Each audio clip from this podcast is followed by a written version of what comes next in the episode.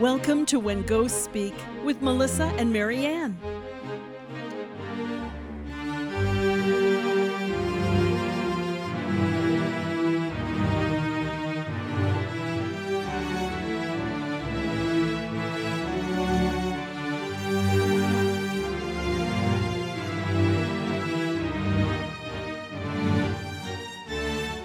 Well, hello, everybody.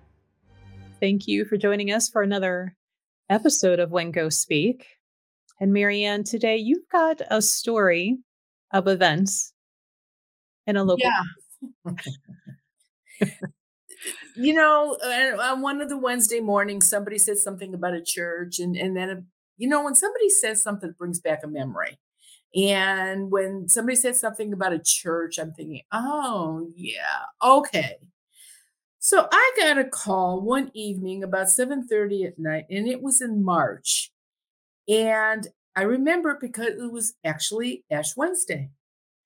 And the lady had a very pleasant voice and she said, "I'm sister." And I never use the nun's real name. So I'm I, I just sort of nicknamed her Sister Mary Altarcloth just so I don't have to call her her real name. So it, it's just easier that way. And so I'm listening to this message and I almost dropped the phone. I had made tuna casserole for dinner that day, and I made enough for Friday because it's Lent and no meat on Friday. So I was going to have leftover tuna casserole on on Friday. And I had time and I was going to be busy all day on Thursday, the next day. So I made uh, Swedish meatballs and I was putting them away. They were all done and I was putting them away. And the one broke and I popped half of it in my mouth. And just about the time I swallowed it, I thought to myself, oh my God, it's Ash Wednesday. I just ate meat. And and now I'm getting a call from a nun. It's like, oh my God, this can't be happening. They know. they always know. you just know they know. And it's like, oh no, no, no, no, no, no, no. And so I, I, I uh, and I was sure she didn't know I ate meat, but you know, the Catholic upbringing, she probably did or somebody told her I did. So anyway, she continued, and I think uh, she said, "I think we have a problem in our church. Lights go on by themselves and out by themselves in the sacristy. Uh, father's vestments that he was wearing for mass, that he wears for mass, he went back there to get dressed for mass. They were rolled up in a ball on, in the floor of this closet, and and father actually thought it was the altar boys." That did it because he had scolded a couple of them the day before. And so he, he thought that's who did it. And and I laughed when I heard that because I'm thinking laughing about it now because back then only boys were allowed to be altar boys. Now girls can be altar boys. And and just because girls are meaner than boys, I figured if it was a girl that was an altar boy, then she probably did it. But there were no altar girls back then. So it was and and and she said, I went back to the church about an hour ago to get ready for the stations of the cross because it's Lent. And two of the stations were backwards on the wall. She says, and they're not light. She says, I don't know how somebody could have turned them over. She said, Will you please call me? Now I have to tell you, I've done work for almost all churches over the years. It makes no difference Baptist, Methodist, Jehovah's. Uh, there's nobody that I have not done work for some some religion that I haven't done work for. And you know, and then yes, I'm Catholic and I'm not afraid to say it, but I also believe and again, it's just my way of thinking that there's only one God, but he's just got a bunch of different names. Because why is one religion better than another? I mean, you know, give me a break. It, it just doesn't make any sense to me. So I went in the living room after I listened to this sister's message.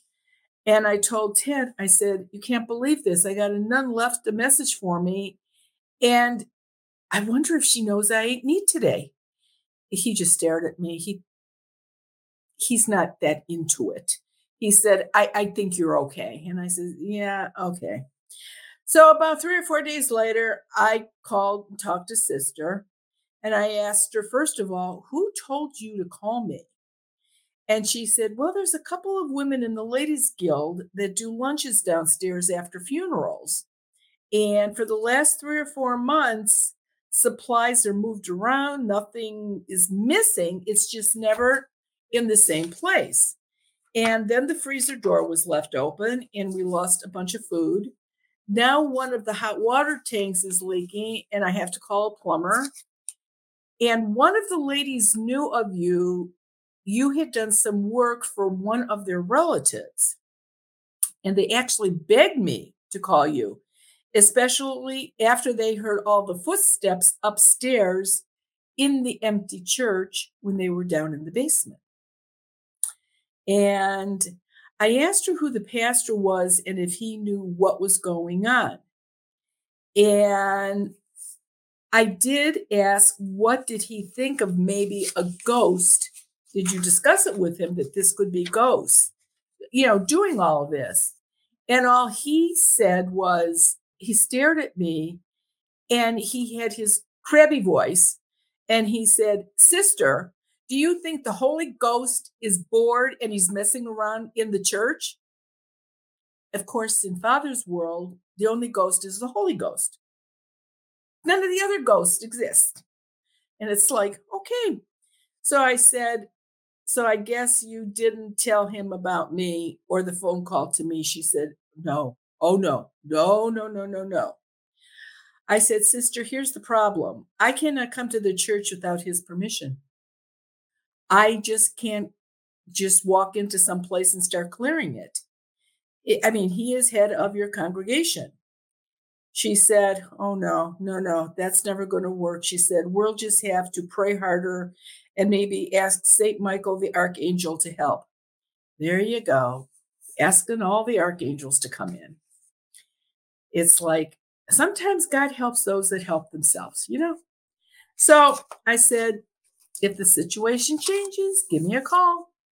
About two weeks later, I got a message from one of those church ladies that had told sister to call me. She said, Mary Ann, it has gotten way more worse. I asked her what's going on. She says, You know, the purple cloth that hangs over the cross, cross at Easter walked in this morning and it was pulled off of Jesus and it was on the floor. I said, Okay. She said the organist got really sick and had the organ maker come in to fix it because it was making all this weird noise. It was like it was playing by itself. It, all of a sudden, you would hear a tone come out of the organ. And he said he has no idea why air is going through the pipes and he doesn't even know how to fix it. Father is really upset, she said. I'm not being mean, but this pastor can be really moody and he gets angry really fast. I asked if there was a phone in the church kitchen, and she said yes. She was going to be there the next day for a funeral lunch. She said she would go in early, right after the six o'clock mass, when everybody was gone, and she would call. And I said, okay. So I was waiting for the call, came in about 8:15. And she said, Is anybody here? And I says, Well, first of all, I said, You're not alone. I says, There's a ghost there. I says, but there's also a live person there. She goes, Yeah, sister's here. She wanted to be here with me. And I said, Okay. And I said, when Father came over for Mass this morning. All of the candles in the church were out, even the ones people light for special intentions. Sister said Father was so angry about that. And apparently, somebody suggested to him to get cameras in the church. But Father said no, it would be too expensive. And I started laughing. I said, You know, sister, I'm really way cheaper than cameras. And on top of all of that, I don't charge any religious group. I says, as long as it's legitimate in that church of what's happening now. I says, anybody that is a real true church, no. And sister said, you know, I think he's really considering you coming. He did not say no this time. So, two weeks before Easter, sister called and said, Father said yes. He went to six o'clock mass that morning. The lilies that were all over the altar for Easter Sunday were everywhere in the church except where they were supposed to be. They were in the middle of the pews. They were down by the front door. They were by the side doors. They were back in the vestibule. They were everywhere except where they were supposed to be. And he just got so red in the face. I thought, seriously, I thought he was going to have a stroke. And she said, okay, he said, You can come. You have to come after six o'clock mass and you just stay in the church. When the lights go off, everybody will be gone and you can do whatever you have to do. And for some reason, he said to her, and no cameras and no TV people. Now, why he even would think that, I have no idea. But of course, that's not something I, I did. So I went out and I stayed for the, I did the mass and I saw the priest look out over the pews. And I guess he was trying to figure out where or who or where I was sitting. But there, I was surprised for six o'clock mass, there were quite a few people there. After mass, the ladies came in, they watered the lilies and any other fresh flowers. And I saw Father look out when he had his street clothes on. And he sort of just looked around. So now he actually looked at me, never gave me any acknowledgement, didn't bow his head, didn't give me a salute, didn't give me the finger, gave me nothing. He said nothing. It was like I didn't even exist. And I saw him, and then he left. And one of the ladies came up to me and said they were going and she said, We're going to turn the lights out. Just do whatever you have to do. Do not leave the building because you will not be able to get back in. Once you walk out, the doors automatically lock.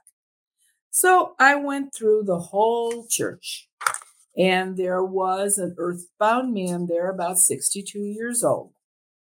And he told me when the church was being built, two different construction crews worked on it.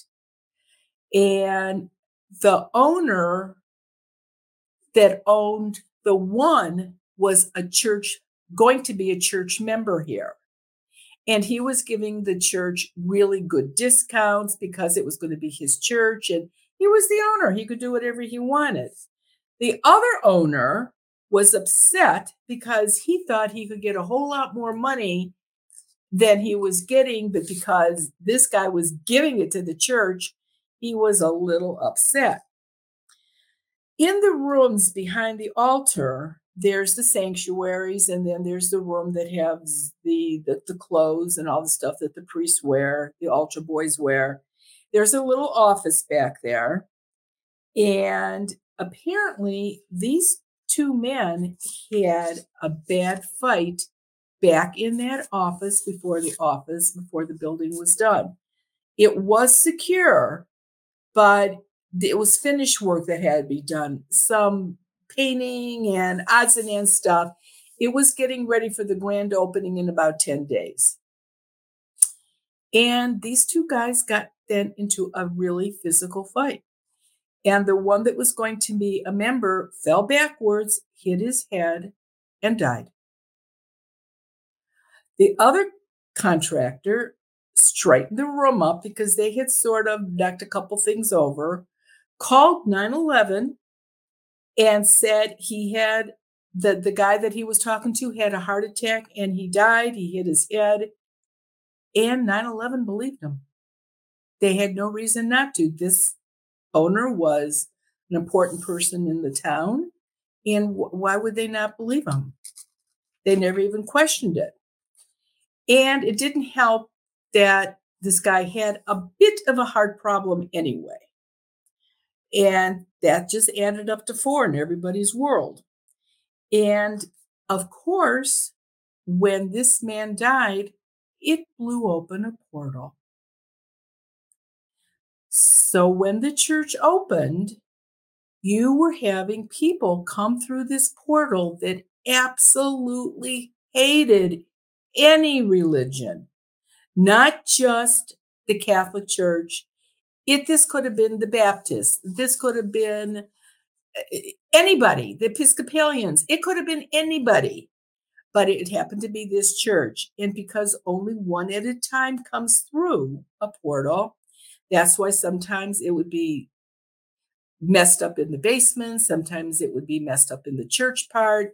Sometimes somebody would come in that didn't like any of the priests. And anytime one of these people from the portal was there, it made this priest really cranky and moody. And he didn't feel good half the time. And the man that was walking around here that was not from the portal was the man that was killed by the other contractor. And he had been trying to tell people for years he was still alive. He did not have a heart attack. He, he was killed. And of course, at this point in time, it would have been absolutely useless for anybody to say anything because nothing could be proved at this point anymore. It was just a dumb thing. And the church went on and the priest stayed a priest there.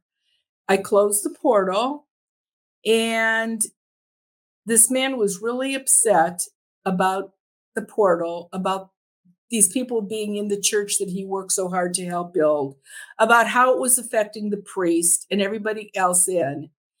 But the really bad thing that really made him feel bad is that the man that killed him, that contractor, his wife sold his business to that man. Talk about somebody being really angry. And this is basically it. Once the, the portal was closed, the man did go to the light and he was fine with that. He said, at least somebody knows. And I explained to him there was really nothing that I could do about it. Um, in this area where this church was, I was not on a first name basis with anybody in that specific police department. And I've learned you just don't call some police department and tell somebody that somebody was murdered because then you're a crackpot. So I just kept it over all these years. The church is still there. Um, it's fine as far as I know. Nobody's ever called. Sister called me about two years later, she had been transferred to another school and thought there was a problem in one of the classrooms at the school she was teaching in. So this was a whole nother total different story. But she said, no, she said that priest, every the church was fine. He got to be one of the most beloved priests. He was so kind and helpful to everybody after the portal was closed so obviously that portal was giving him issues and making him a little grumpy and moody and not tolerable and yeah yeah exactly right. And you know and this is the way some people think. A ghost can't possibly do that. Why would there be ghosts in here? And again just because it's a church people think that can't happen because it's a church. And again that's Obviously, not true. I've run across bishops that were ghosts and nuns that were ghosts and priests that were ghosts. So they're human. They still have a choice like everybody else go to the light or not. Now, inquiring minds want to know why aren't these priests and nuns and bishops and cardinals, like, why aren't they going in the light? Well, some of them, um, the one didn't go in because he didn't know if the the the priest that was going to take over his class was going to teach it right so he was very he was he was sort of a uh, he had to be in charge all the time so he's yeah yeah so he stayed uh, two of the nuns committed suicide And so they for sure weren't going to go because, you know, that's the only mortal sin that God doesn't forgive or used to not forgive. And so they didn't cross over because of that. Um, another priest, his mother, uh, he was a he was a bishop. Yeah, and uh, he didn't go because his parents, both of his parents, were very very sick and they were dying at the same time, and he decided he should stay and make sure they go into the light with him. So he was going to stay, and then and that's a story in itself. But then he was having such a good time, he decided not to go to the light. So mm-hmm. I remember human, human, human. Everybody's a human. And whatever job you take or position you take, you still have choices. Now, did the nuns who committed suicide, like, did they go in the light with you? They did. Okay. They did because they had known by the time I ran across them that that rule had been changed by the church. Okay. I was wondering, or if they yeah. were like, mm, no, we still don't trust that. We're not going. Yeah, no, no, they were okay with it. They were fine. And it had happened so, so many years before that, that they were just, the one was, she says, I should have gone in the light. She says, I don't care if I'd gone to hell, it would have been better than not being somewhere. Mm-hmm. And the other one said, no, no, no. She says, at least we could do things. So it, it was just interesting. Like I said, everybody's got their own opinion. You know, yeah, because I, I would think if you were one of the nuns and you know you grew up believing you know you're going to hell, and then to all of a sudden like here comes a directive from a human that's like God has decreed this is now forget. Like, do you really buy into that new decree, or do you hang on to that old belief just in case? And I think that is one of the main reasons why that rule was changed because depending uh, depending on how well you were in your church, depending on how much you gave, depending on how active you were, how much you helped out, blah, blah, blah. If your relative actually committed suicide, sometimes that would be a little bit overlooked, depending on how high they were up in the church you know what? It's again, it's human. It's people get away with whatever they can get away with. True. So much I I am eye rolling over the whole.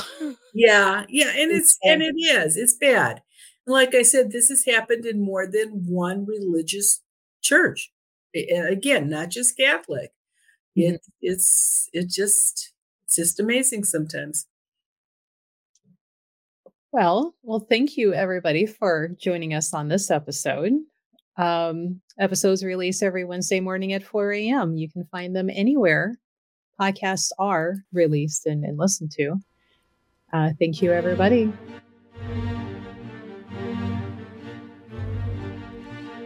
Thanks for tuning in to When Ghosts Speak. Join us again soon. Goodbye.